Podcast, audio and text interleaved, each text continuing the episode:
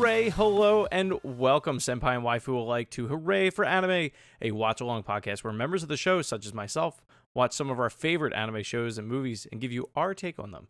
Don't forget, this is a this is a spoiler filled show, so unless you've seen the movie or show that's the topic of discussion, we recommend you turn away, go watch, and come back to hear our thoughts on the matter. On this, our inaugural episode, we'll be discussing the 1988 film Akira. I'm your host, Chris Shriver. With me here today are Josh Mobley of Long Time Ago Radio. Oi! And Brian Barnett of the Platformers Podcast. Hey, what's up? Gentlemen, I think I think it's technically uh push it up glasses A- Akira. Akira. Akira. Akira. Oh. Who is this Akira? This is an important movie. This is like a Yes. big, It is actually a really important movie. and it's funny. Mhm. Like I go. So, have you guys seen this before? Yes. Yeah. Okay. And I'm gonna be might- honest, the first time I saw it I didn't like it.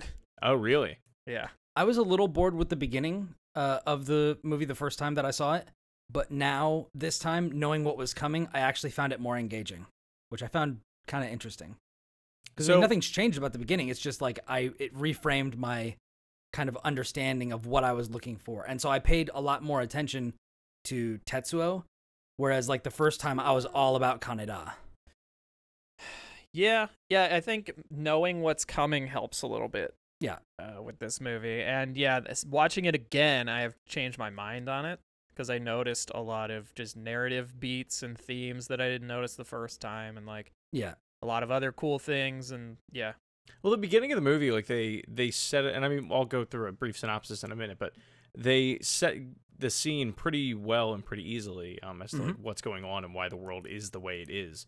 Um, but by the end of it, like the last half hour, it end really the, the last scene. It ended. The credits rolled, and I looked at Jess. I was like, "Well, good thing that wasn't confusing at all." Well, I mean, and, and it's still, even as it's going through the credits, like you're still seeing stuff that's happening, and it's right. like, okay, so th- what, is it? uh, this what I think it is? Like, Yeah. I don't. Um, so a quick synopsis for uh, this film. In 1988, the Japanese government drops an atomic bomb on Tokyo after ESP experiments on ch- on children go awry. In 2019, 31 years after the nuking of the city, Kaneda, a bike gang leader, tries to save his friend Tetsuo from a secret government project. He battles anti-government activists, greedy politicians, irresponsible scientists, and a powerful military leader until Tetsuo's supernatural powers suddenly manifest. A final battle is fought in Tokyo Olympiad, exposing the experiment's secrets. In one of the coolest scenes in uh, film history. Yes. Well, and and there's there were so many things in this movie that like I think had I not known this came out as long ago as it did, I would say, "Oh wow, this is a cool callback to Yeah. this other thing that I've seen." And here it's like, "No, this movie's actually like the originator of a lot of these yes. scenes Yeah. that are Did so you- iconic and other Did you see the the? Have you seen the montages of like the bike slides? Yeah. Yeah, there, there's a ton of YouTube videos on that. Yeah. Um, like Kaneda's bike slide on his like iconic red bike inspired so so many like Yeah. motorcycle slides in and that's like that's something they brought up in that video I sent you guys where it's like when you watch it now it seems like it's derivative but in reality it's because it kind of started a lot of these things that people reference and use today so it's not actually derivative it's like where all these derivative things came from Yeah. in the first place so and that's a that's just a thing that happens with any piece of art because sure. once something like uh the comic book Watchmen for example had this problem where like when it came out it was so groundbreaking and new that everyone kind of copied it afterwards and now it like reading it now you're like I don't see what the big deal is even though it's it's freaking amazing and if you've never read Watchmen it's literally the only comic book on Time's 100 best novels of all time you should read it Yeah. but like lots of comic books in the late 80s tried to copy that thing and it's the same as with this movie Isn't that where I like mean- Sin City and all those things came from? Like that? Uh same period but yeah. yeah, No, Now have to get off uh, on comics because this is an anime show. I mean, even the pod that like Akira is in that you see, I was literally like, "Oh, is Vegeta gonna pop out of this?" One would hope. Although Yeah. by by the end, Tetsuo does like when his hair starts floating up. I was like, you kind of look like the Princess Saiyans, man. you know the whole hair thing I got me thinking I was like, does is like vertical hair just like a thing in Japanese culture? You know what I mean? The taller your hair is, the more powerful you Yeah. become.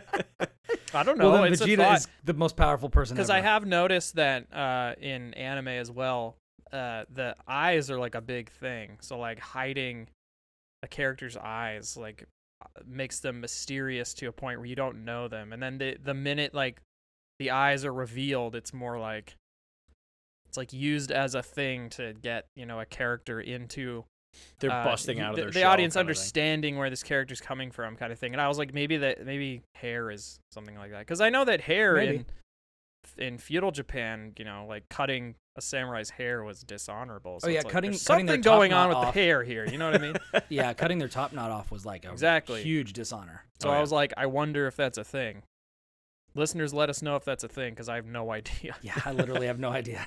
the when this movie first opens up, it you get like a lot of vibes from a lot of things that like already exist today, like Blade Runner, which Yes, I didn't realize Blade Runner actually came out in the same year as this movie.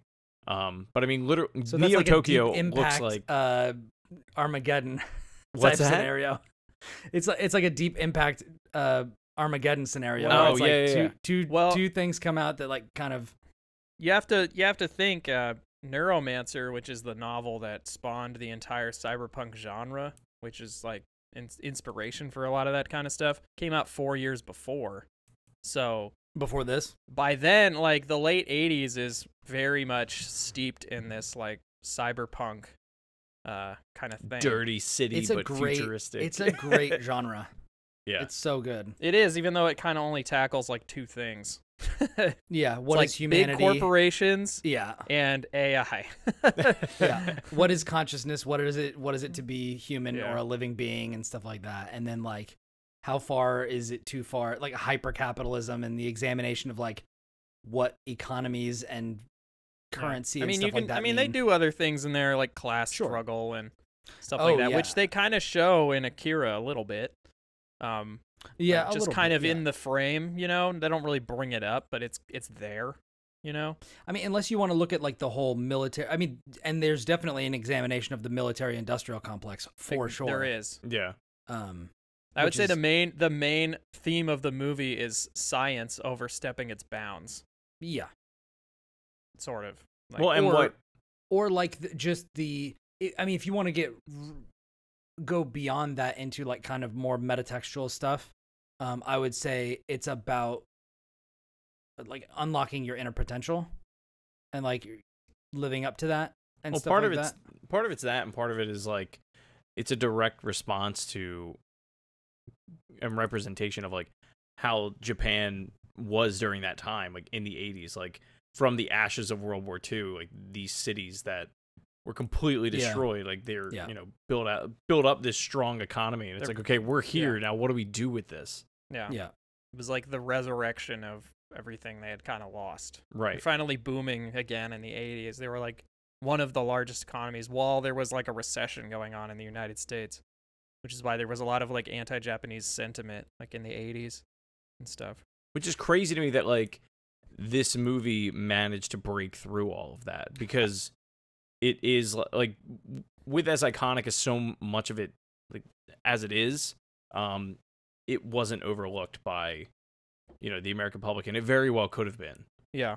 There- It, it it is it is brought up a lot in Japanese uh, pop culture stuff like uh, Hiroshima and Nagasaki had such a huge impact on just what their stories were post the 40s, which is why you get Yeah. things like Gojira, which is literally like nuclear testing created a monster that comes and decimates our cities. Like it's a direct parallel. And then Right. the very Yeah. beginning and ending of Akira is a major explosion that just wipes everything out. Like these are similar to, you know, how in America we portray things like 9/11 and how our art is, was changed in a post 9/11 world and how all these things most happen. of yeah like most of the like crime dramas and stuff at some point talk about terrorism and it's like you know if you look at like 24 was a huge thing and it's almost entirely about terrorist threats yeah it was American soil. completely rooted in that it it that almost couldn't have it almost couldn't have exist existed I should say, in a pre 9 11 world, Sure. Yeah. like Yeah. 24, you know? Even though terrorism was a, a thing, Sure. it just wasn't as like steeped in the American conscious as it was after. Yeah. I mean, I think that if we're talking about the really big iconic things that cross the boundary and kind of open things up for more, I would say Akira did it for movies along with I think I don't know how much later it was, but like Ghost in the Shell. Um I and think then Ghost in the Shell was 1990, but let me let me or it might have been 93. But let It me is check. 93. Because I remember every stuff time I read that- that, I'm always like, that's the year I was born. Oh, God, that's nice. And then 95 also actually. oh, never mind. Oh, very nice. And then things wrong. like uh, things like Dragon Ball were a lot of people's first, especially in the 80s, like a lot of people's first anime. And then Final Fantasy 7 was a big thing for bringing Japanese role playing games to the West. Right. Yeah, I I think without the success of Akira in the West, we wouldn't have A lot Um, of that. a lot of it. And it's and definitely a linchpin for sure. I would I would argue that Toonami had maybe just as much, if not a bigger, impact on anime in the West.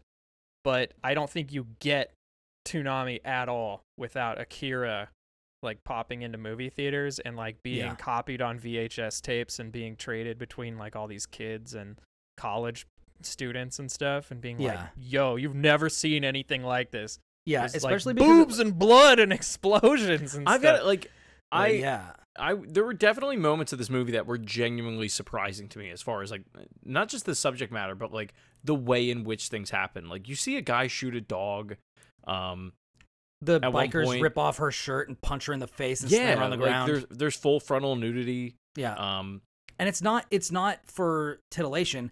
It's to disturb you. yeah, it's Like, to it's make to- you feel like no, this is a terrible place to be Yeah, and you know, these are the types of people that we're dealing with here. Yeah, and they even kind of show you that in like um like the first time Tetsuo breaks out of the lab and he's with what's her name? I can't remember. okay, Uh, Okay. and he's eat, yeah, and he's eating the sandwich and stuff and they're talking about how they want to escape. But they're like, where where would we even go? You know what Yeah. I mean? yeah, And it's it's like that's how dire this world is. It's it's this haves and have-nots desperation thing. It's like this is kind of it, you know. Well, I mean, and we don't know if what it's like other places. This is We just don't. how it is in Japan. We know that we know where the new Neo Tokyo, which Neo Yeah. means new. Yeah. Right. We know where Neo Tokyo is, and then right next to it is Old Tokyo, which is just a big crater. Yeah, And it's like, where else do you go? Kind of, because Japan is also very small Yeah. compared to other places. And it's an And it's island, so it's like it, if yeah. you don't have a way to get off, Exactly. So it's like, where do you go? Do you just Obviously go to the countryside? But even Yeah. then, like, what do you do there? You know? and there are planes and helicopters and stuff, but it looked like they're all pretty much controlled by the military.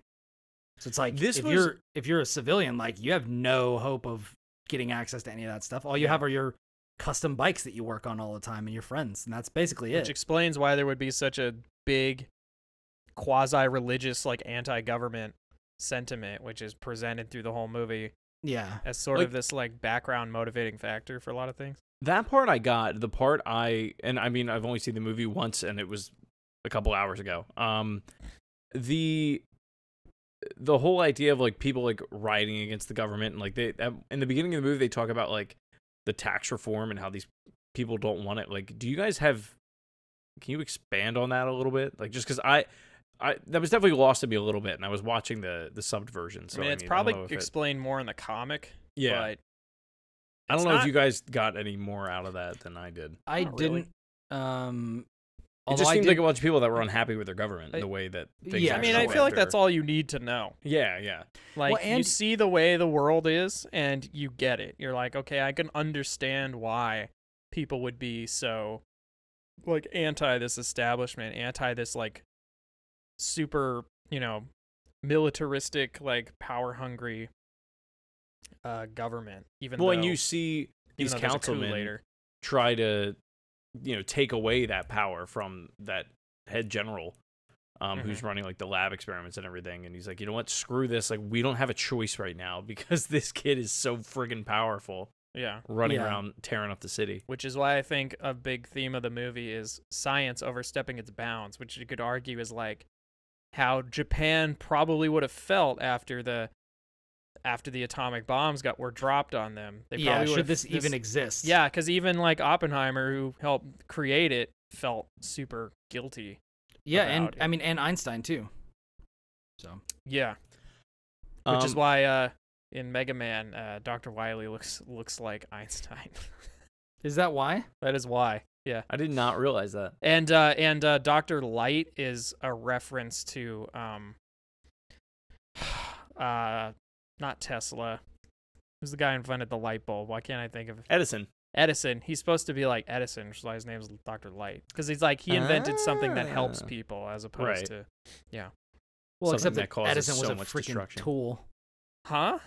Edison was a tool. That guy was a real jerk. Sure, but that's not the point. Like it's you know, How are the And y'all- lights in your house, Brian? And y'all don't talk like this. yeah. Tell me about your light bulbs. You. You enjoy them, you ungrateful bastard. I do. Don't I you do talk enjoy about them. Edison that way in this house. I'd kill fifty elephants if it kept the lights on in this house. Uh, I have no idea where to go from that. Um, everybody, everybody who's a jerk is just from Boston. I don't Yeah. understand why. hey. there was, yeah. go ahead. anyway. No, I was gonna say there was a the concert we were at last night. The drummer is from Philly, and he's like, "Yeah, I live in Boston now." And everyone was like, "Ooh." He's like, "Yeah, but I'll never cheer for one of their fucking teams."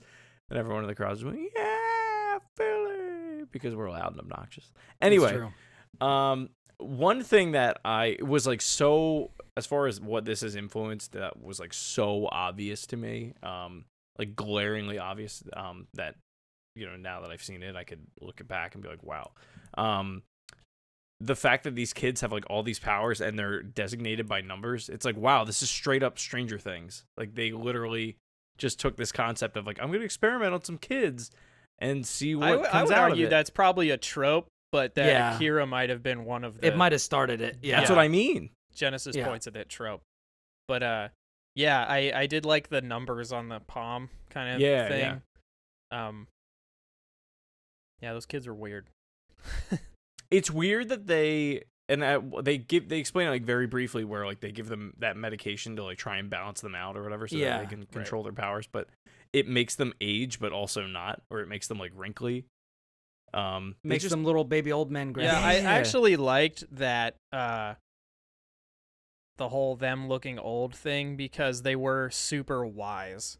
And so they made them look old even though they were children and treated like children, they were actually really really wise because they and were all smarter than all the psychic- military guys. exactly, Because they yeah. knew what was going on. yeah. Yeah. So do we want to?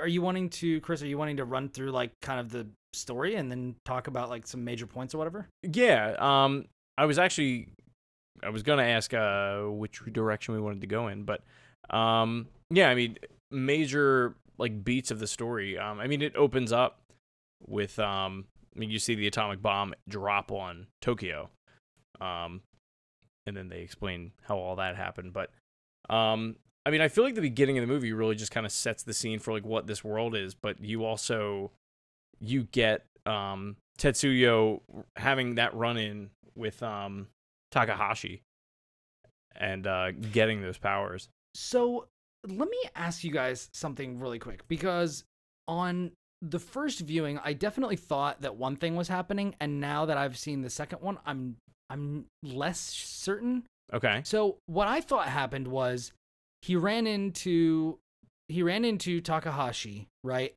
And physical contact with Takahashi like activated his powers. Like he colla- he like bumped into him and that like set off a No, chain reaction that's that not what happened. his powers. But then on watching it this time, I was like, Oh, "Oh, I'm sorry. okay." I misunderstood what you were saying. I thought that's what you were saying happened. I was like, no, that's not what happened.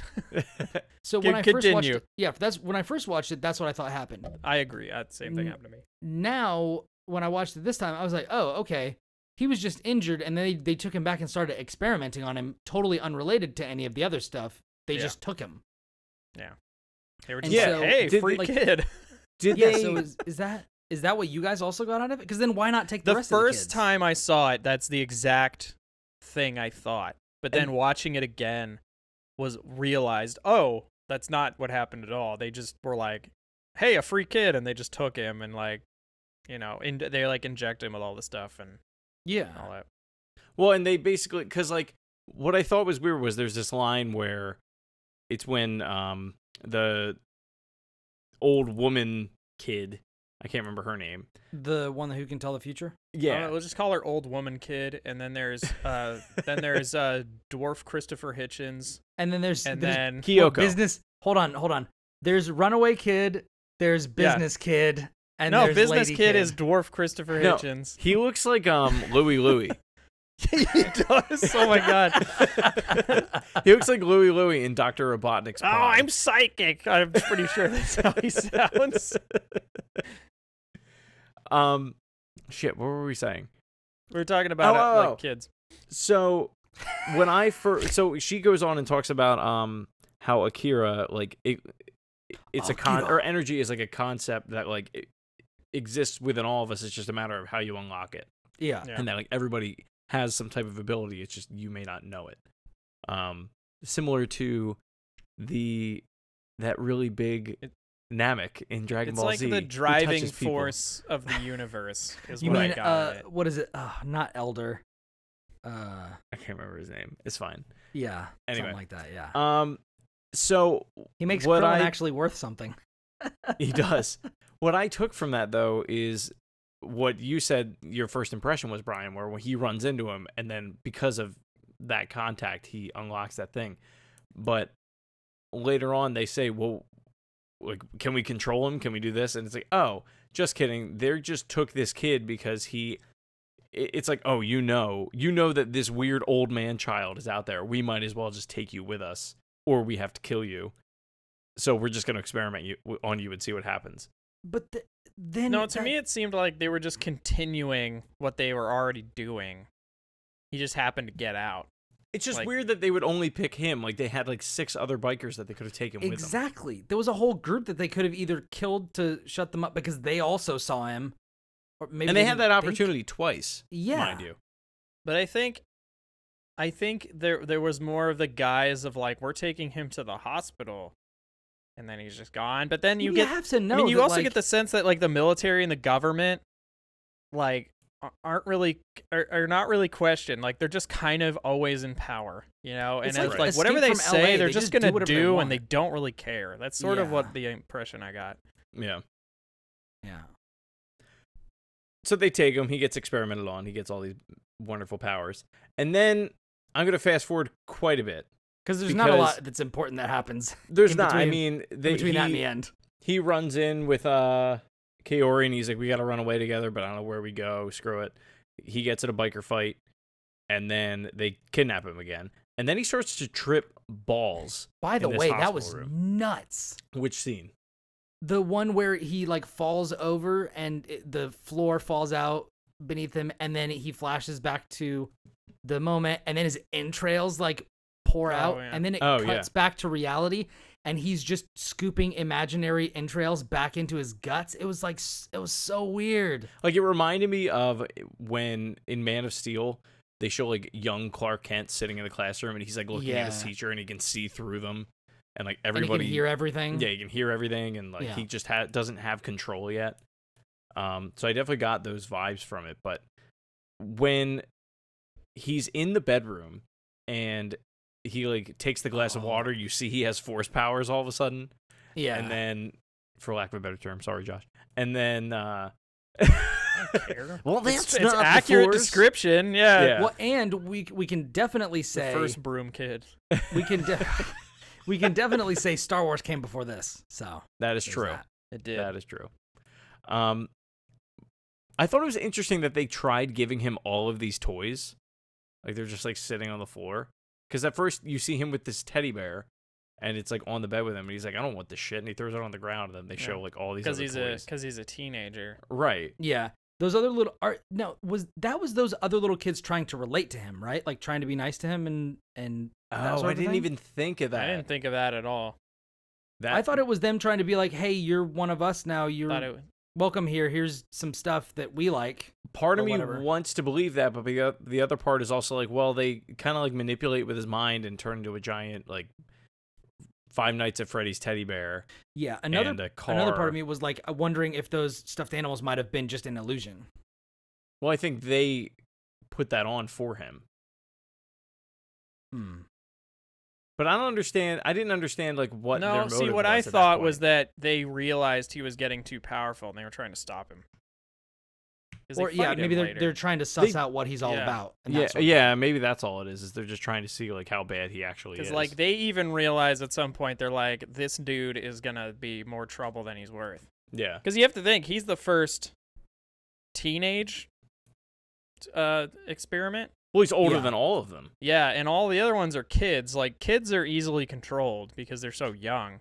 And even with Teenagers how not so much. Yeah. You know, they're going through begin with. adolescence. So Yeah, So Well, I they- feel like maybe that was part of it. It's like you give an someone with all that adolescent rage who like doesn't know power because there's that whole thing of like him and and uh uh God I can't Kaneda? remember anyone's name in this freaking movie. The main character, Kame- Kaneda. uh, Kameda. yeah, Kaneda. Kaneda is like the leader, and he's they always kind of look down on him and treat him like a kid, you know. So it's like this adolescent person with all this rage who's in a biker gang all of a sudden gets the powers of a god, Yeah, and he's just Part like me- going ham. You know what I mean? Yeah. part Which of me why I really like that emphasized scene when they're in the castle and he finally realizes like I don't have to listen to you. Like Yeah. I'm better than all of you.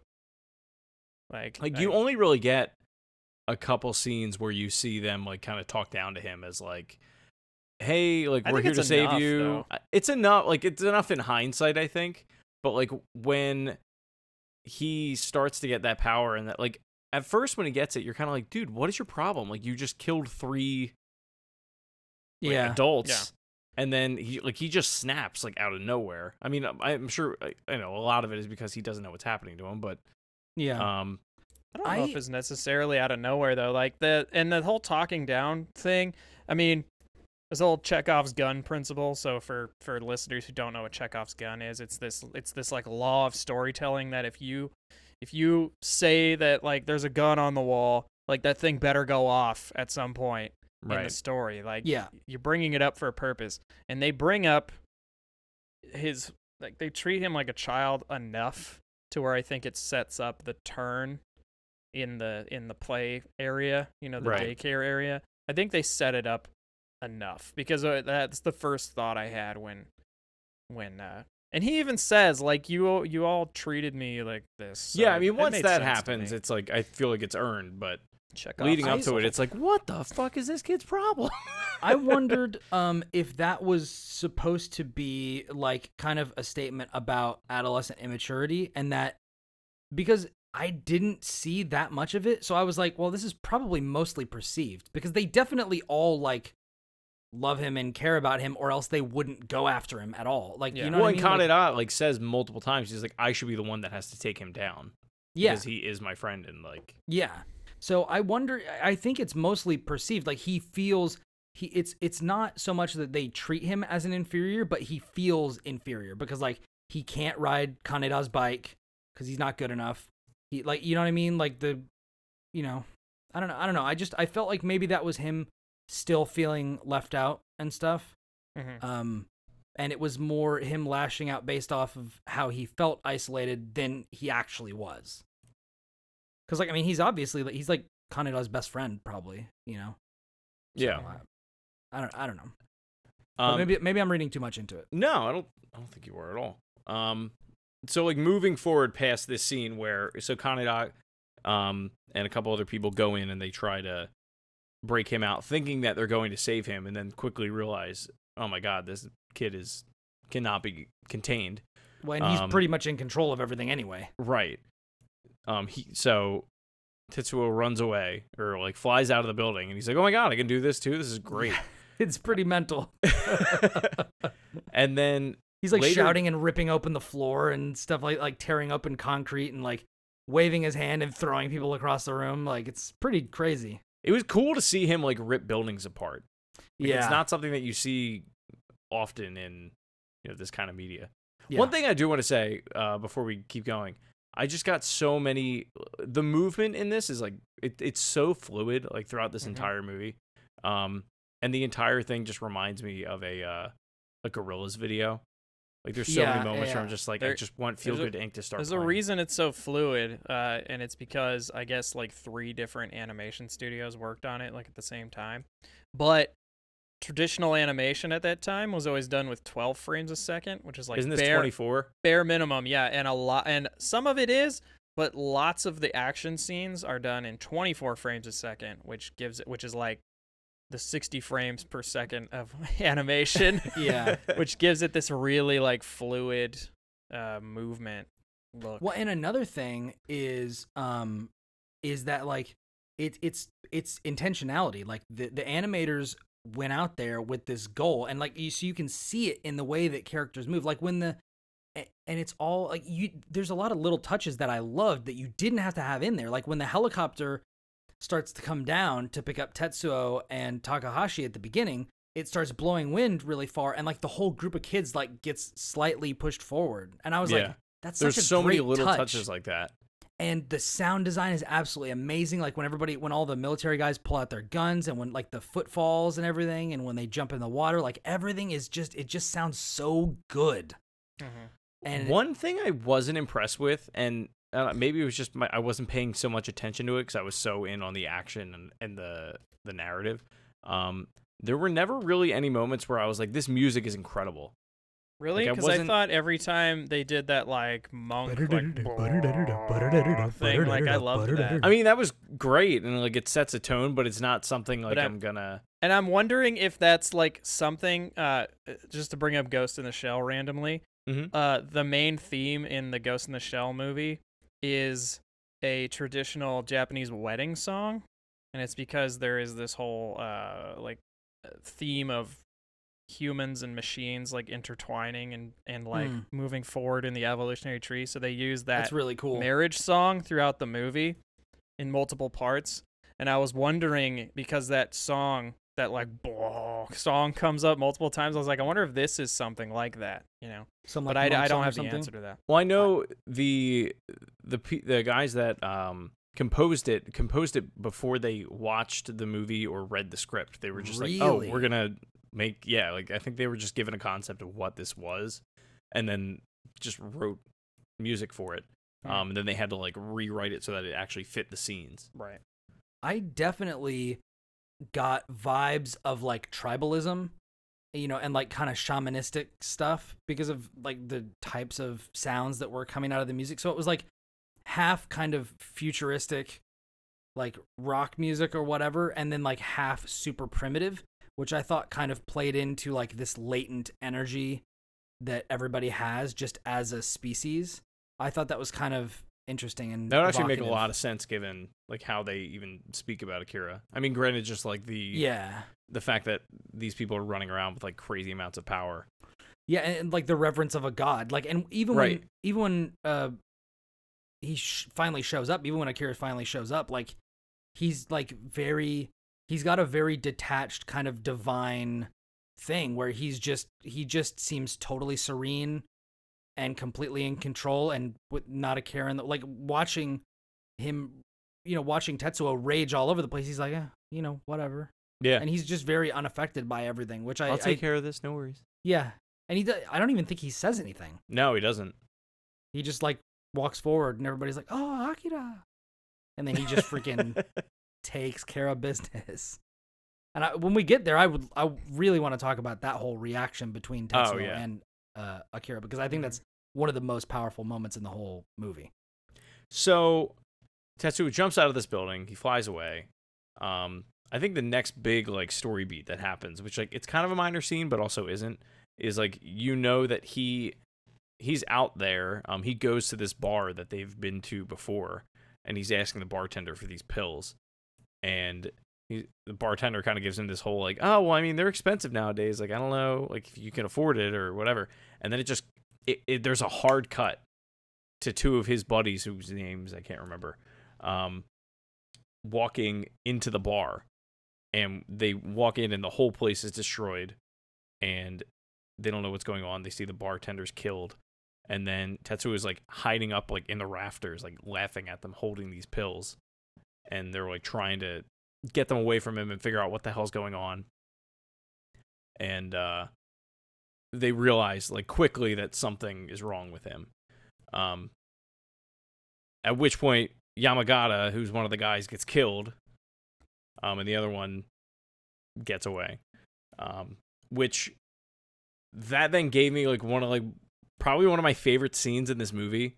Um, is when um Kamada, right? Or no, I'm sorry. Kaneda gets on um gets on his bike and he's like, I'm sending this bike back to Yamagata. And he just like rides it into the wall and crashes into it or and uh blows it up, saying like, you know what? If this guy's not gonna be alive anymore, I'm gonna give him his bike back at the very least. Yeah. I mean that's it's pretty cool. It's crazy, but it's like it's another one of those like spiritual sentiments in this movie that I thought was pretty cool. Yeah. Which like you wouldn't expect given the how messed up the world is and how it's like it is it is a modern society or like a Yeah. futuristic, you know, given the time it was made and everything society. Um where it seems like any other type of like ritualistic or like spiritual kind of representation that is in this is kind of in the way of like an extremist, Yeah. you know, ideology. Or or like futurist and like kind of uh, like transhuman sort of a thing or something Right. like that. And I don't know if this is part of Japanese culture, but in Singapore, when people's family members would die, they would buy like paper versions of whatever belonged to them and they would burn it to like give it to them, you know, in the in in the next life. in the next life and things like that. So I don't know if that's also And that's like- a pretty prevalent thing in mo- a lot of cultures. Like the Egyptians buried their most, you know, treasured belongings with them as a way to like take them in the afterlife. And then you know you have like uh, the Greeks putting coins like coins on the eyes for the you know, on the eyes so that you can Yeah. pay the guy to go to to go to so the you could pay afterlife and Charon. Um, yeah. there is a long kind of uh, standing tradition amongst lots of cultures of doing that kind of thing. Um, so kind of the n- next big thing we've got, you have um, Kai's body is basically taken over by um, Kyoto or Kyoko, um, which who's is the pretty old tiny old lady. pretty cool. Yeah. Um, and you see Tetsuo like have his big moment of like showing the general public like I exist. This is what I'm capable of. I'm going to blow up this tank, and you're all going to deal with it. Um, Yeah. And then they start believing that he's Akira, and Akira is like this god that they all worship. Which is Um, did they, did they ever say how people know about him? I mean, I know the general says like it seems like this sort of stuff has gotten out, like somebody has been leaking information or something. Yeah, I think they just it's more of like this idea of this god figure that exists and is like held back by the government. Um that is like going to, you know, mean, tear they- the government down and They also um, explain that Akira was res- was responsible for the reason the first- Tokyo's gone. And right it's because he got so powerful that they had to nuke the whole city to get rid of him. right. Jeez. So And they still didn't because I mean of, of I mean what we'll come to in a second. Mhm. Right. Um so yeah, you see Tetsuo basically show off his power. Um and then the military starts coming after him um pretty heavily. Um I Which mean is so awesome. and he just is tossing them around like it's no big deal. I mean, it's it's like I don't know. It, you get a lot of Dragon Ball Z vibes for sure. Like when the Saiyans show up and they're flying over the ocean, and like the Yeah. entire navy is there, um, trying to take Vegeta down. It doesn't matter. yeah. Like when Uh, Nappa's just like, eh, I'll level a whole town. Like no big deal. This isn't a big. Yeah, this is Yeah. fine. This isn't a problem. Um, and I mean, after that, you've got Kaneda coming with uh, he find he finds a laser gun. Where did he find this? Because it is like the coolest thing. Like he a- found it. a- uh, he found it on the bodies of all the The dead Soldiers soldiers. that oh, the military guys. because Yeah, they yeah, yeah. fire him into the. They show him firing into the crowd of the protesters. He picks it up off the off one of the guys. Yeah, it's freaking awesome, dude. Yeah. It's freaking awesome. There and it's it's not self-contained. Like I love that touch of like he has to wear a battery pack to use it. Yeah, Like that's, that's, so a 80s. cool- like that's Yeah. so like Game Boy holder with a battery charger in it. Like that's or like so the phone. 80s. Yeah, Yeah, the cell phone, phone with a cell bag. phones that have the that have the like attachable Yeah. things to it. Yeah. It's, It's very so cool. I love it. Yeah. Um, and then I mean, from that point on, it is basically just like Tetsuo them trying to take him down and not succeeding um, for a very long time. Um, Mm-hmm. And he gets they to- open yeah. up the capsule of Akira, which is basically a Saiyan ship. And yeah, he gets to the Olympiad where they've hidden all that stuff, and then Kei fights him, and he just like cracks the whole Earth open, and then lifts this thing up out of it, and it's like this giant ball. yeah. With all Fun this fact stuff about the. Olympia thing. Oh, I love Uh, this. the movie's in 2019, and uh, the uh, 2020 Olympics are actually in Japan. Like in real life. yeah, in real life, they're gonna be in Japan in 2020. which is pretty awesome. That's pretty so funny Akira, maybe canonical. Yep.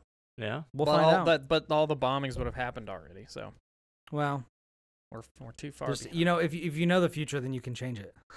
no, there's no fate but what we make. yeah. Oh, damn. There you go. Meow. Uh, so the he- so he- He gets all of these. So save the cheerleaders, save the world. if only they'd make an anime version of that, so we could cover that for the show. I'm sure everybody'd just be champing at the bit to get some of that. So he opens up this freaking Saiyan space pod, hoping to find uh, Akira, and there's just a bunch of jars in there. And he's been they they took all of his uh they made His a bunch of phylacteries organs. like the Egyptian pharaohs of old. and And they've like put it in in these like and- soda cans, which was Not weird. soda cans. It looks They're like a 7-Up. That pod literally opens up, and I'm like, why? Why did they hide a bunch of like seltzer water or beer in this like this portable round freezer? Like, it made no sense to me. Chris, make seven up yours. Yeah, the whole thing's been a ruse. Yeah. Um, and yeah, so like you just see like you know his cerebral stem and all kinds of weird you know body parts to Akira and the general basically says to him like this is all that's left of him. Like the scientists that were experimenting on him couldn't figure out what he was or like how he worked and like this is what they did with him hoping that future generations would make something of it. Which is so crazy because they literally nuked the entire city and his eyeballs are still there. Like his brainstem is like what did they find? How were they able to stop him that they were able to harvest all these parts after they freaking nuked him right I mean, he's super Like- powerful, so. yeah i And mean then they it's had definitely to freeze him. yeah and then which is which is obvious like it does something to you physically because then they activate the freaking SOL which is uh the hammer of dawn yeah, ba- yeah exactly that's exactly what i thought of Hammer of Dawn from Gear Gears of War. Yeah. So they've got this satellite that shoots the sun's rays down, basically. Uh, and this was one of my favorite moments because they they shot him and like melted his arm off, basically.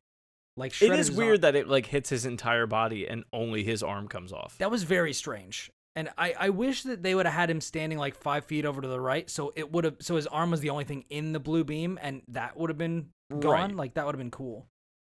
And then not only that, but then later, uh, well, never mind. I was gonna say Kaneda was also in one of the SOL beams, but somebody puts up They, a they, shield. he destroys it before it fires. yeah. yeah But then Tetsuo flies up like freaking Superman into space and takes out this satellite Well, he doesn't take it out. He takes control of it and then starts shooting it all over the earth. and I'm just like, what? This is crazy. At first, I thought he was gonna like punch it in half or something, but then it's like all those crazy like blue energy beams just start shooting I'm down ima- all over the place. I'm imagining all of the other countries calling and being like, "What's going on?" And Japan's like, "You're gonna laugh." nothing, nothing. here's the thing What are you doing in there? Nothing. Ten years from now, this is gonna be a funny story. Yeah. and then we what happens after like so you see him like ru- eventually he ends up in the olympiad and i forget how he even gets there though because Doesn't he He jump back down? but then like how does how does kaneda just like stop fighting him like does he just run away at some point or like what? I forget what. Like at some point, I feel No, like there's no, like a there's a good chunk of time between when he's up in space and then Kaneda is on the Earth and he's like running away from him, and then all of a sudden they end up back in the Olympiad. Well, he ends up going there. I think after he destroyed the satellite. Yeah, because he doesn't have an arm. Right. So then he goes to the Olympia and then he rebuilds his arm. Right. And then he's like, "Oh God!" He starts sitting on the thing and like, And then my and all second favorite moment, which is when the stuff in his arm starts worming its way through that throne. Like, what Yeah. a weird picture. It's Like an the- iconic Yeah. image. a Well, bunch and, of like, you- circuitry just starts going out. and like you and he don't know what's happening. Like, is he trying? Is his this arm trying to become part of the Earth? Is it? Is is he doing this on purpose or is Right. this not? And it No. very quickly you you I don't think discover so. he is super not doing this on purpose, and he doesn't want it to be happening. Yeah. Um, which is what happens when the colonel shows up. I am shocked that he was able to get there, and double shocked that nobody else was able to get there with him because he wasn't alone. Well, I feel like most of the military at this point like is gone. Yeah, I mean, I don't Didn't think all of them are, up? but what's they that? got blown up in that in that thing because they were in there and they were trying to gain regain control of the satellite, and then that whole car that he was in or whatever just kind of blew up, right? No, it I get, think it was like an got EMP knocked kinda over or whatever. Okay, okay, okay. Yeah. yeah, yeah. So he takes so Tetsuo takes the canisters uh of like Akira's body parts and just like sits them behind behind him in the Olympiad and is just like hanging out trying to figure out what's going on. Yeah, like Yeah. I don't, I don't think he really knows what to do with them at this point. Cause he's like, okay, I now have this thing that is supposed to be incredible. Well, it's powerful, like he but he wants the power, but he doesn't. he doesn't know how to. What I like about the whole going back to the vines running through the throne, like I like that as a symbolic image because it's almost like the power itself is sort of has a mind of its own. It wants to spread and Yeah. and gain control. And it wants to drag him into it with it. Yeah, and it's gonna Yeah. drag him in regardless, and he's trying to fight it. And he and he knows that this power comes from Akira, so now he's like, Maybe Akira can help me "Yeah, control Akira it. could help me, or if I kill him, you know, like you know, I'll, I'll be fine." This won't be a problem. Yeah, but then it's like, oh, it's just a bunch of body parts. And then it's like, what do I do now? This really hurts. you know? Yeah. Uh, And he actually he actually asked the the guy for the the drugs that the other little baby old people are on to help like keep the power in check. And like it's not there's not time for that at all. no. Well, and then uh, you've got Kaneda going in and saying like, okay, I'm good. Well, so you know, his body starts to grow and explode and basically look like the big ball from inside, except it's it- much bigger yeah. and much more disgusting. And you actually watch his testicles grow. oh, yeah. Yeah, I did spot super the iconic. testes. Whoa, what? I didn't see that. Yeah, There's it you see when he first starts part. to grow. You just see his balls like drop and they get like enormous, and then everything just turns into like the same blob with Yeah. like whatever else other body parts. Yeah, he goes Baby he blob. goes full freaking cyborg Superman on that and he's just like a mess of flesh and steel and all sorts of weird stuff. Yeah. The the scene where Kaori gets uh squished, so she's like trapped in all Fucking of this flesh. Oh my god, it's awful. Yeah. And he's like, I Yeah. can like she gets squished, she becomes part of this thing, and you just hear him say like, I can feel her pain. Like yeah. It's That's a flowing into me. now. That's Yeah, one of those things. It's like the Cronenberg episode of uh, Rick and Morty. Rick and Morty. It's Yeah. fucking horrifying, but you can't look away. yeah. Yeah. Like it's one of those. It's one of those things for me. It's like I don't think I don't want to entire see it, but I want to see it. Well, and you know it's gonna happen too. And then Yeah. Yeah. after it happens to her, you think Kaneda is gonna be next, like instantly. And Yeah, at this point, you're like, isn't. anybody's going. I Yeah. like half the city's dead anyway. Like, Well, and What's the literally point? the only thing that stops it is Akira shows up, and as soon as he does, his light aura just causes all of that stuff to instantly retract back into Tetsuo. And I was like, dang, dude, this guy is like as much out of control as Tetsuo is, Akira is completely in control. yeah. Because he freaking he like reconstitutes himself from his constituent parts, seemingly. I mean, I don't know what what how you guys I think the kids that. reassembled him. Was the idea? Well, yeah, because they say like you know when um Tetsuo reaches his point where he is his most powerful, that's when we have to do whatever it is we have to do. And at that point, you as the Mm. viewer don't know what that is, but like you assume Yeah. they have a plan. Yeah. Um, and that plan. So they're being that waking they- up Yeah, they're gonna reassemble him. which is so weird because there's definitely not an entire body there. But no, it seems like no. it, it seems like his mind. That's why he's all like translucent and weird, and yeah, yeah. you know. yeah. God. But also, he like there's not really a body to have anymore. They're kind of just constructing a thing for the spirit to inhabit for a second. You know what I mean? Yeah. Hmm. Like, like the idea, like they even say when what's her face gets taken over by by a little old lady, uh, and they're in the jail cell. They talk about what Akira actually is, and they're like, "Is it a person?" And they're like, "Ki- i- i- "Yes, but it's it's more like." this it's this like weird kind of idea that's hard to put words into it's like the driving force of evolution it's like the force basically it's like it basically But is it's the Force, actually. personified. it's like Yeah. yeah, it's like e- everything that it's like energy, but it's not really like energy. It's like the energy behind all things, sort of, but not like God. You know what I mean? It's It's li- like it- a it's a little hard to describe. It's like when they say it, I get it, but I can't really like convey it well. it's like it's like a personification of primal determinism Yeah. or something like that. Yeah. But, Well, it, 'cause but they they, say Akira was a dude, Yeah, for but sure. but yeah. I think the idea is that he his power grew so much that he reached that point, and then they destroyed him. He so, basically like- became God. Yeah. Yes, in, that There in will- that way. There will be Chris. There will be a touchstone that uh we'll be able to talk to later when I know we do something else for this show that I can't wait to talk to you about. Which is There's there's a there's a part of Dragon Ball Super that actually compares pretty similarly to this in one in like one particular episode. Oh, okay. Um, that's that I think is pretty interesting. But we'll get to that when we get to it. Which My will probably be a goal today was now. to finish Dragon Ball Z Kai, and then I ended up watching Akira, and then going to my parents for dinner. And then, Well, hell yeah. and then I never finished Dragon Ball Z. Kai. Well, that's So fine. You got plenty Hopefully, of time. hopefully this week. Yeah. But anyway, um, and then yeah, you see these three children say like, well, the first one, the old tiny man, not Louie Louie, the other one goes in and is like, I I made him. I have to. I'm the reason he is this way. I have to go do something. And then they're like, just kidding. We all have to band together and like stop this from happening. And then the three of them go into this like ball of light. They transfer Kaneda to some far part of Neo Tokyo. And then all of a sudden, uh, Tetsuo turns into a tiny ball of light and is in Kaneda's hand. And then it, the movie ends with him just being well, and like Neo Tokyo is basically all but destroyed at this point. I mean, there's some structures standing, but they're not inhabitable. And he's sitting there holding this ball of light, and the movie ends with Tetsuo saying, "I am Tetsuo," and blah blah blah. And yeah.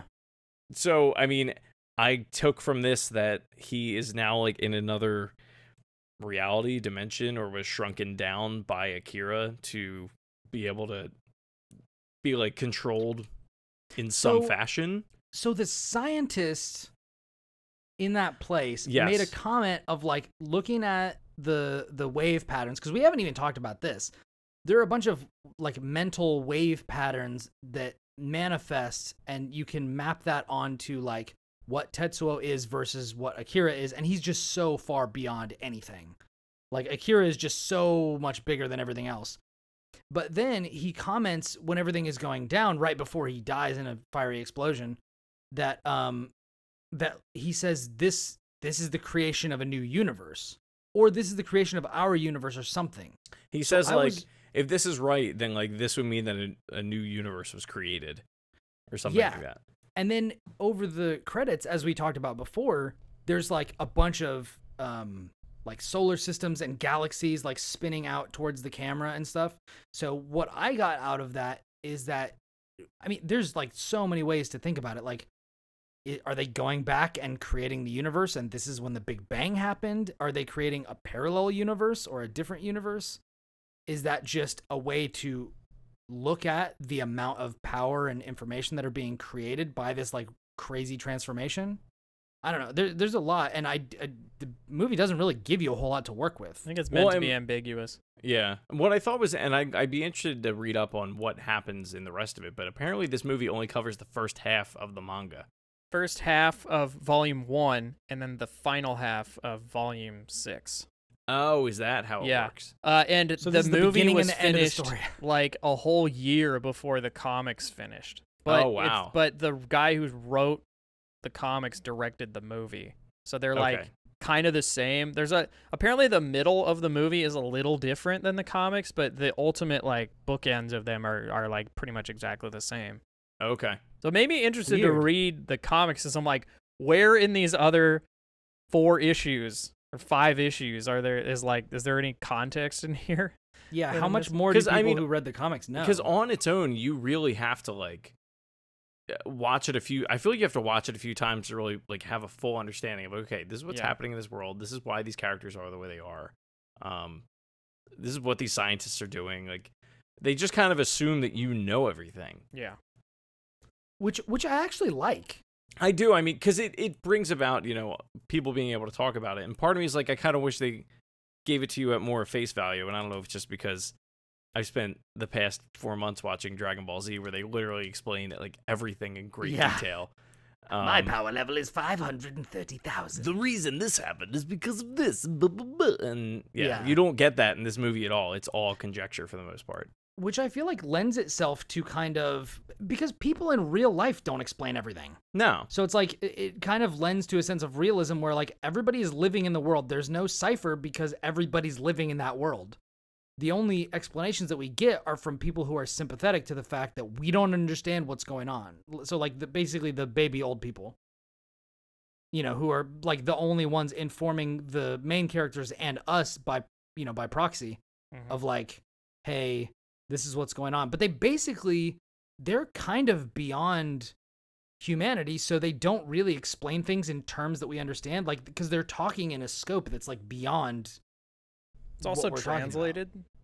So that's also true. Yeah. so like a lot of didn't those think about that. concepts, you know, might be Those might be might Japanese be a little more things that are really understandable familiar. in Japanese than they are in English, yeah. Right. or to you know even subtitles or anything like that. Because um, yeah. So before we start to get into like the wrap up uh, section of this, I mean, are there any like touchstone moments that we didn't talk about that you guys like really were like, this was my favorite part, or this was like a really incredible scene or moment, or I just liked all the parts with bikes that they were so. Uh, yeah, all the I love the the entrail. It's almost like Tron, like the Yeah. entrails on Maybe all that's the why bikes. It was like I'm really a massive really Tron fan. cool. I need to see Tron at some point. Um, They're so the good. They're really. I good. really liked the. There was a couple of things. I liked the idea that Tetsuo was so angry at Kaneda for always trying to help him out, and then at the end, right before Akira took him away, he was literally begging Kaneda for help. Um, and I think that was just him reverting to like relying on other people and knowing that he wasn't equal to the task. I just thought that was like a, there was something very primal and kind of visceral about that of like knowing he's totally helpless, knowing that not only are forces outside of him kind of conspiring against him, but something inside of him also. Well, and at that Um, point, I feel like you see the separation between him and the power that's within him. Like, Yeah, definitely. it's not just like you almost you almost have to assume that like he is like drunk with any rage or power that he's given throughout the majority of the movie.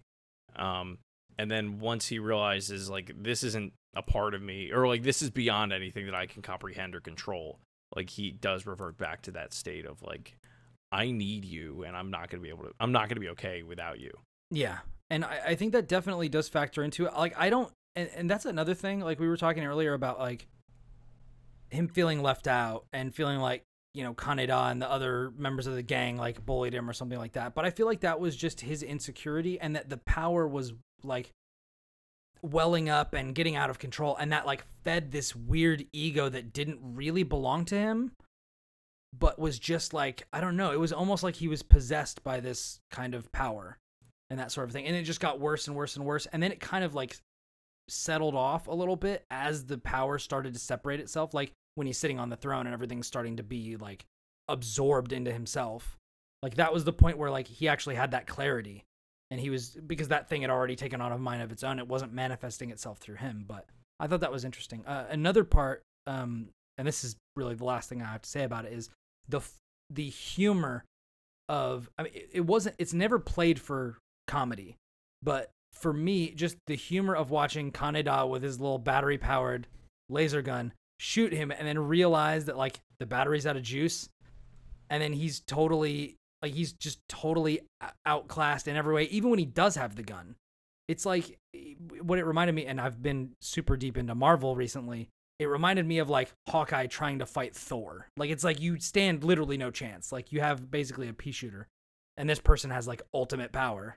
Yeah, I mean that's that's one thing I like. You have to commend, and I said it while we were watching it to Jess. Like you have to commend him for going into this fight knowing like he's not going to win, but No. he feels like he's the only person not that that's capable, but like that that has a responsibility to try to deal with this situation. Yeah. because As the he leader is of the partly responsible for uh, uh, Tetsuo being the way that he is.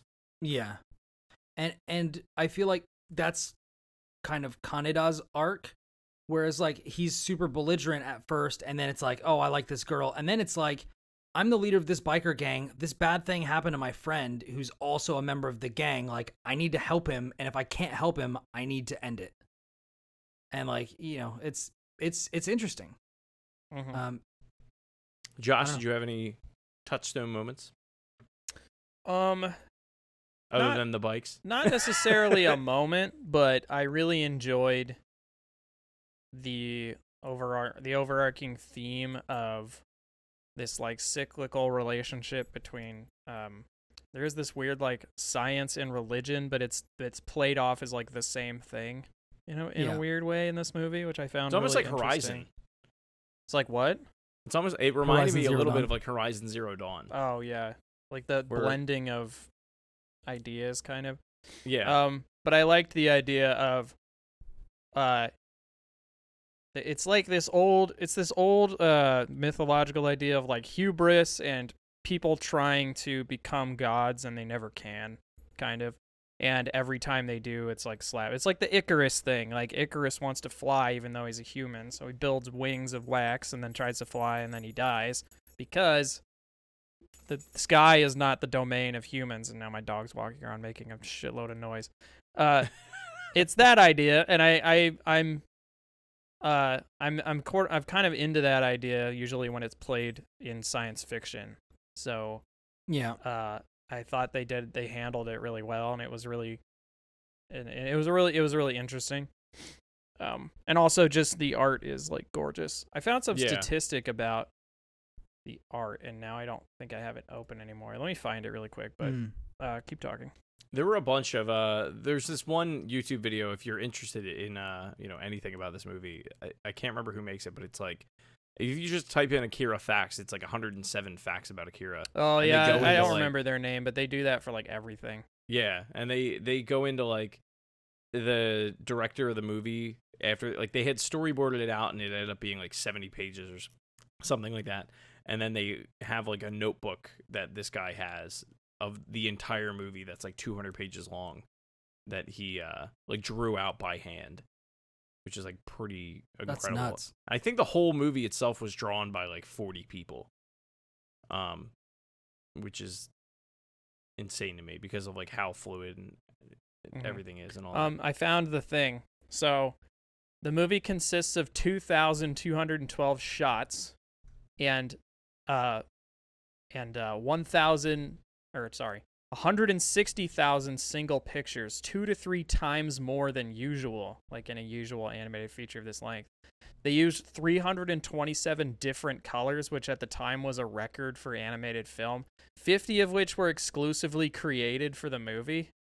Yeah, like Akira What? Red is a color. And I know that sounds like like what they created that and it's like well you have to think about animation they only had su- like a, s- uh, a specific you know palette usable to Especially them at in the time the yeah, in the 80s. Like it's not like you could just go into you know, Photoshop or whatever and get that color and wheel. get literally Yeah. millions and billions of different color shades you know back then hexadecimal you had a certain amount so they literally had to create like 50 colors that were never used in an animated film for the film and they said Who is the reason for this track of that? statistic is that most of the movie takes place at night a setting that is traditionally avoided by animators because of the increased color requirements and i thought that was. So was they just went they just went balls out. They're just They like did. we're doing this.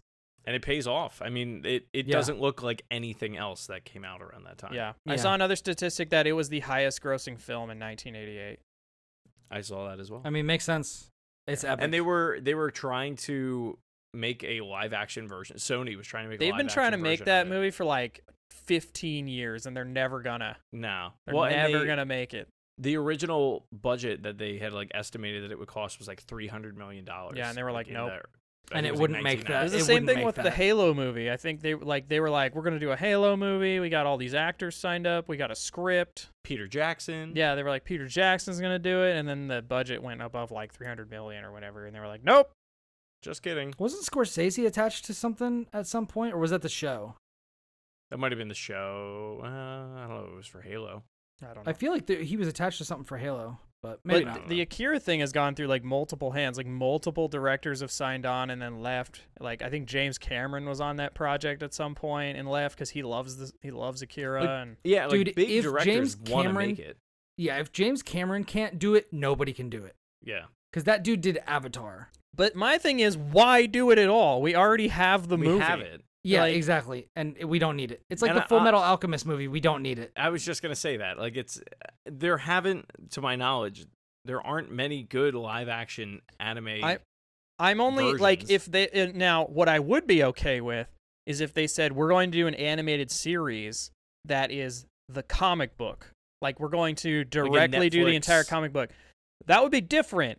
Like a me. miniseries, yeah. Yeah. Uh, and it's the it's the I'm I'm very anti remake, but a remake that I actually like is Bram Stoker's Dracula from like '93 or whatever. And the reason I like that is because all of the old Dracula films were based on the play that wasn't written by Bram Stoker. They're based on an entirely different version of Dracula. So it's not even really a remake as it is finally a movie based on the original book. That's the one with it. Gary Oldman, right? Yes. No? uh, yes. Yes. Okay. That one is actually based on the book as opposed to like the one from the 30s which is based on the stage play, which is di- it's Um, different. Which is the Bela Lugosi it one? It shares some similarities, yes, the Bela Lugosi one, but it's a different plot and things happen completely differently. So like I'm okay with that kind of thing. So if they were to be like I'm not okay with them being like let's just do Akira again. I'm not okay I'm not really okay with that cuz we already have the movie. But if they were like let's do an animated series where we cover all 6 of the comic books because most of that content, like 90% of that content's not in the movie. You could get a more Yeah, that'd cool. cohesive story that way. I think that would be really cool. Um, in the That'd be same like way that Ghost they're in the doing Watchmen versus- right now. Like, yeah, Yeah. that'd be. Yeah. I was gonna say that that'd be like Ghost in the Shell, the movie, versus Ghost, uh, Ghost in the Shell standalone complex, the series, which are different. yeah. But aren't they all good. like part of some cohesive timeline? I've heard, or they change it. They might be. I mean, and there's also Ghost in the Shell comics. Like I just I got one on Free Comic Book Day. Yeah, It's pretty good. Like this year, you got that? Yeah, I got that like yeah. It was one days of the comics. I think that was. Interesting. I'm just surprised that they would like make that because like you would think that would be something they would want to put out before that movie came out to like get people hyped up. Well, but, I mean, like, I don't think it was based on the movie though. no, it's de- no, I mean, no, but no, it's not. normally they'll time stuff like that. By the way, sure, can't sure, sure. wait till we talk about the animated movie because it is one of my great cinema loves. I adore this. Ghost in I Shell? adore that movie. Yeah. I'm excited to watch that. Yeah, me too. I have I think it is uh it's not as impactful as Akira, but it came out in the United States around like in a just post Akira world when they were like, "Oh, people now all of a sudden care about Japanese animation." A thing they didn't actually know existed at this Yeah. time, and now they're hungry for it, which created like the first you know, beguilings of uh Japanese animation and anime in the states, which then led to Japanimation. stuff like The Matrix and uh yeah, and then, you know, the launch of Toonami, which really I think was like the if if Akira was putting out all the wood, Toonami was like the flame, you know. yeah, Uh which I we'll have to do a whole episode on Toonami, I swear to God, cuz yep. boy howdy, there's some memories there. There's a Yeah. Video didn't on YouTube a ton of that's 60 minutes of all of their show promos and like the dreams video with the maps and all that. I, I watched like 40 minutes legit of that and and some of them I was like I don't remember this. And then other ones I'd be like oh my god I totally forgot about Big O. Like Well, there's uh there's that infamous scream that like it took Brian and I. Brian brought up this scream from uh Dragon Ball Z, and here we found out it was it's when uh it's during the Saiyan saga when Vegeta gets like hit into a mountain, and he like busts out and goes and you, we couldn't figure out what it was from. And there was one day I yeah, I, I was just like sitting on my the computer, childhood. and I was like, you know what? I'm gonna see if I could find it because like this screen was in one of the Toonami bits, oh yeah. and uh, like I went back and found like the bit and was like, all right, I have to find this episode because I knew I had just recently watched it, and I found like all these different versions. I was like, wait, Ocean Dub, what's that? And then I went and clicked on it, and I was like, "Oh my god, Brian!" And I like sent it to him immediately. He was so excited. Yeah. found it. Yeah. Oh, good stuff. Um, I mean, that's all. I, I, like the movie for sure. I, I Yeah, think I want to watch it. I watch definitely enjoyed it a second time. The first it. Again. I want to watch it dubbed the first I watched it dubbed, and I had because no, I watched it subbed. I had no problems with it. I thought it was totally fine. Now, now there is a thing about the dubs. The original dub from the '90s is apparently very bad, That's what I've heard. and and uh, it's not accurate. But there's a there's a like two post 2012 dub, which I believe is the one I watched, and that one is a more accurate translation of it.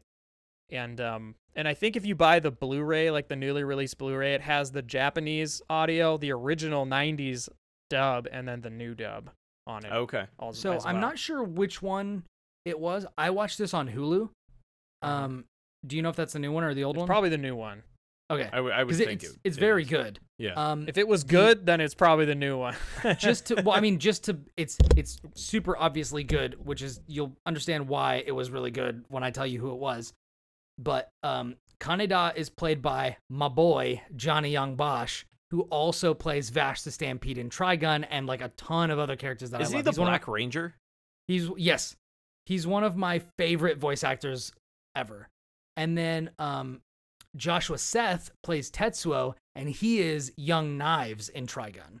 Mm. Um, and uh, Wendee Lee is also in it, and she plays Faye Valentine in Cowboy Bebop and Bulma in Dragon Ball Super. Uh, and she is, I think she's um, Kei. Whatever the girl is, the girl with the resistance. Is it Kai? Or Tay? I think it's I think it's Kei. Yeah. Um yeah, so it's it's there's there's a lot of that and it's it's great. So I've I watched it in English both times. Um so I I will go back and watch it sub, but like I feel like having a a a section where we recommend it if it's not super obvious to people like at the end of the show like we all like it and we very much recommend that you watch it if you haven't Yes. already. Yes, Um, absolutely. So, yeah. And if I- you have Hulu, it's on there. Yeah, yeah, yeah. It goes on sale on like Amazon and Best Buy quite a bit. Yeah. because Wario sixty four usually tweets that out whenever it goes on sale. And just to be absolutely clear, on Hulu they have both the sub version and the dub version. So Yes. which whichever one you want is there if you have that.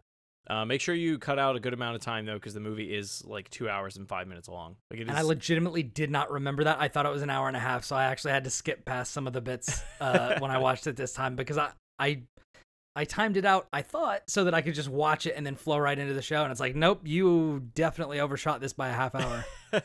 So nah, no worries. Um, I mean that is all I have. Uh, Yep. Unless you gentlemen have anything else. Uh, no, Akira's great. Watch it again because Watch you it. probably already watched it at this point, but watch it again. 'Cause If you it's didn't- definitely a movie that benefits from multiple viewings. As I, as I see, as someone who went from not liking it to someone who now actually likes it. Yeah. yeah, it's great.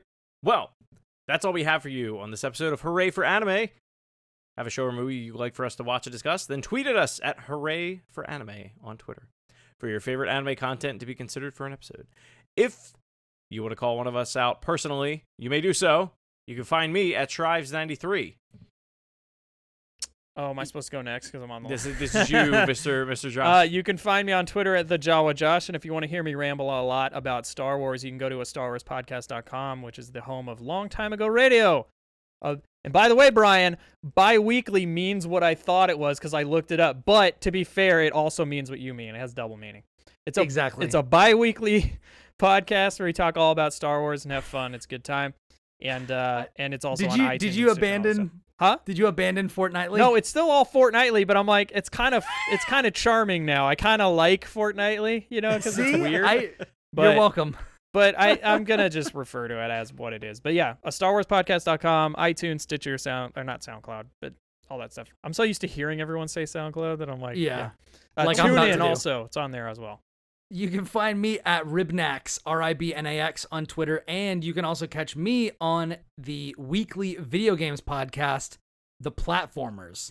Um, that is on Twitter at PlatformersPod. And it goes up every week on uh, Stitcher, SoundCloud, um, Google Play, iTunes, all that sort of stuff. It's um, a It's lot of times it's actually the three of us uh, and whoever else we have to guest on it, uh, talking about video games and nerd culture and stuff like that. We recently put up a spoiler cast for uh, the 2018 PlayStation 4 God of War game. So if you want to hear us talk about that, you can go check that out. All right. Thank you for joining us.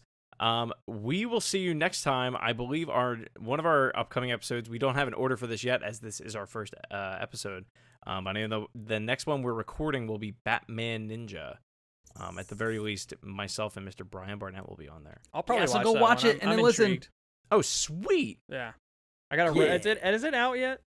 It is out. Okay, I have I'll, it. prob- I'll just rent Steelbook it on Blu-ray. Amazon. That's what I did with this because I don't own Akira. So Yeah, yeah.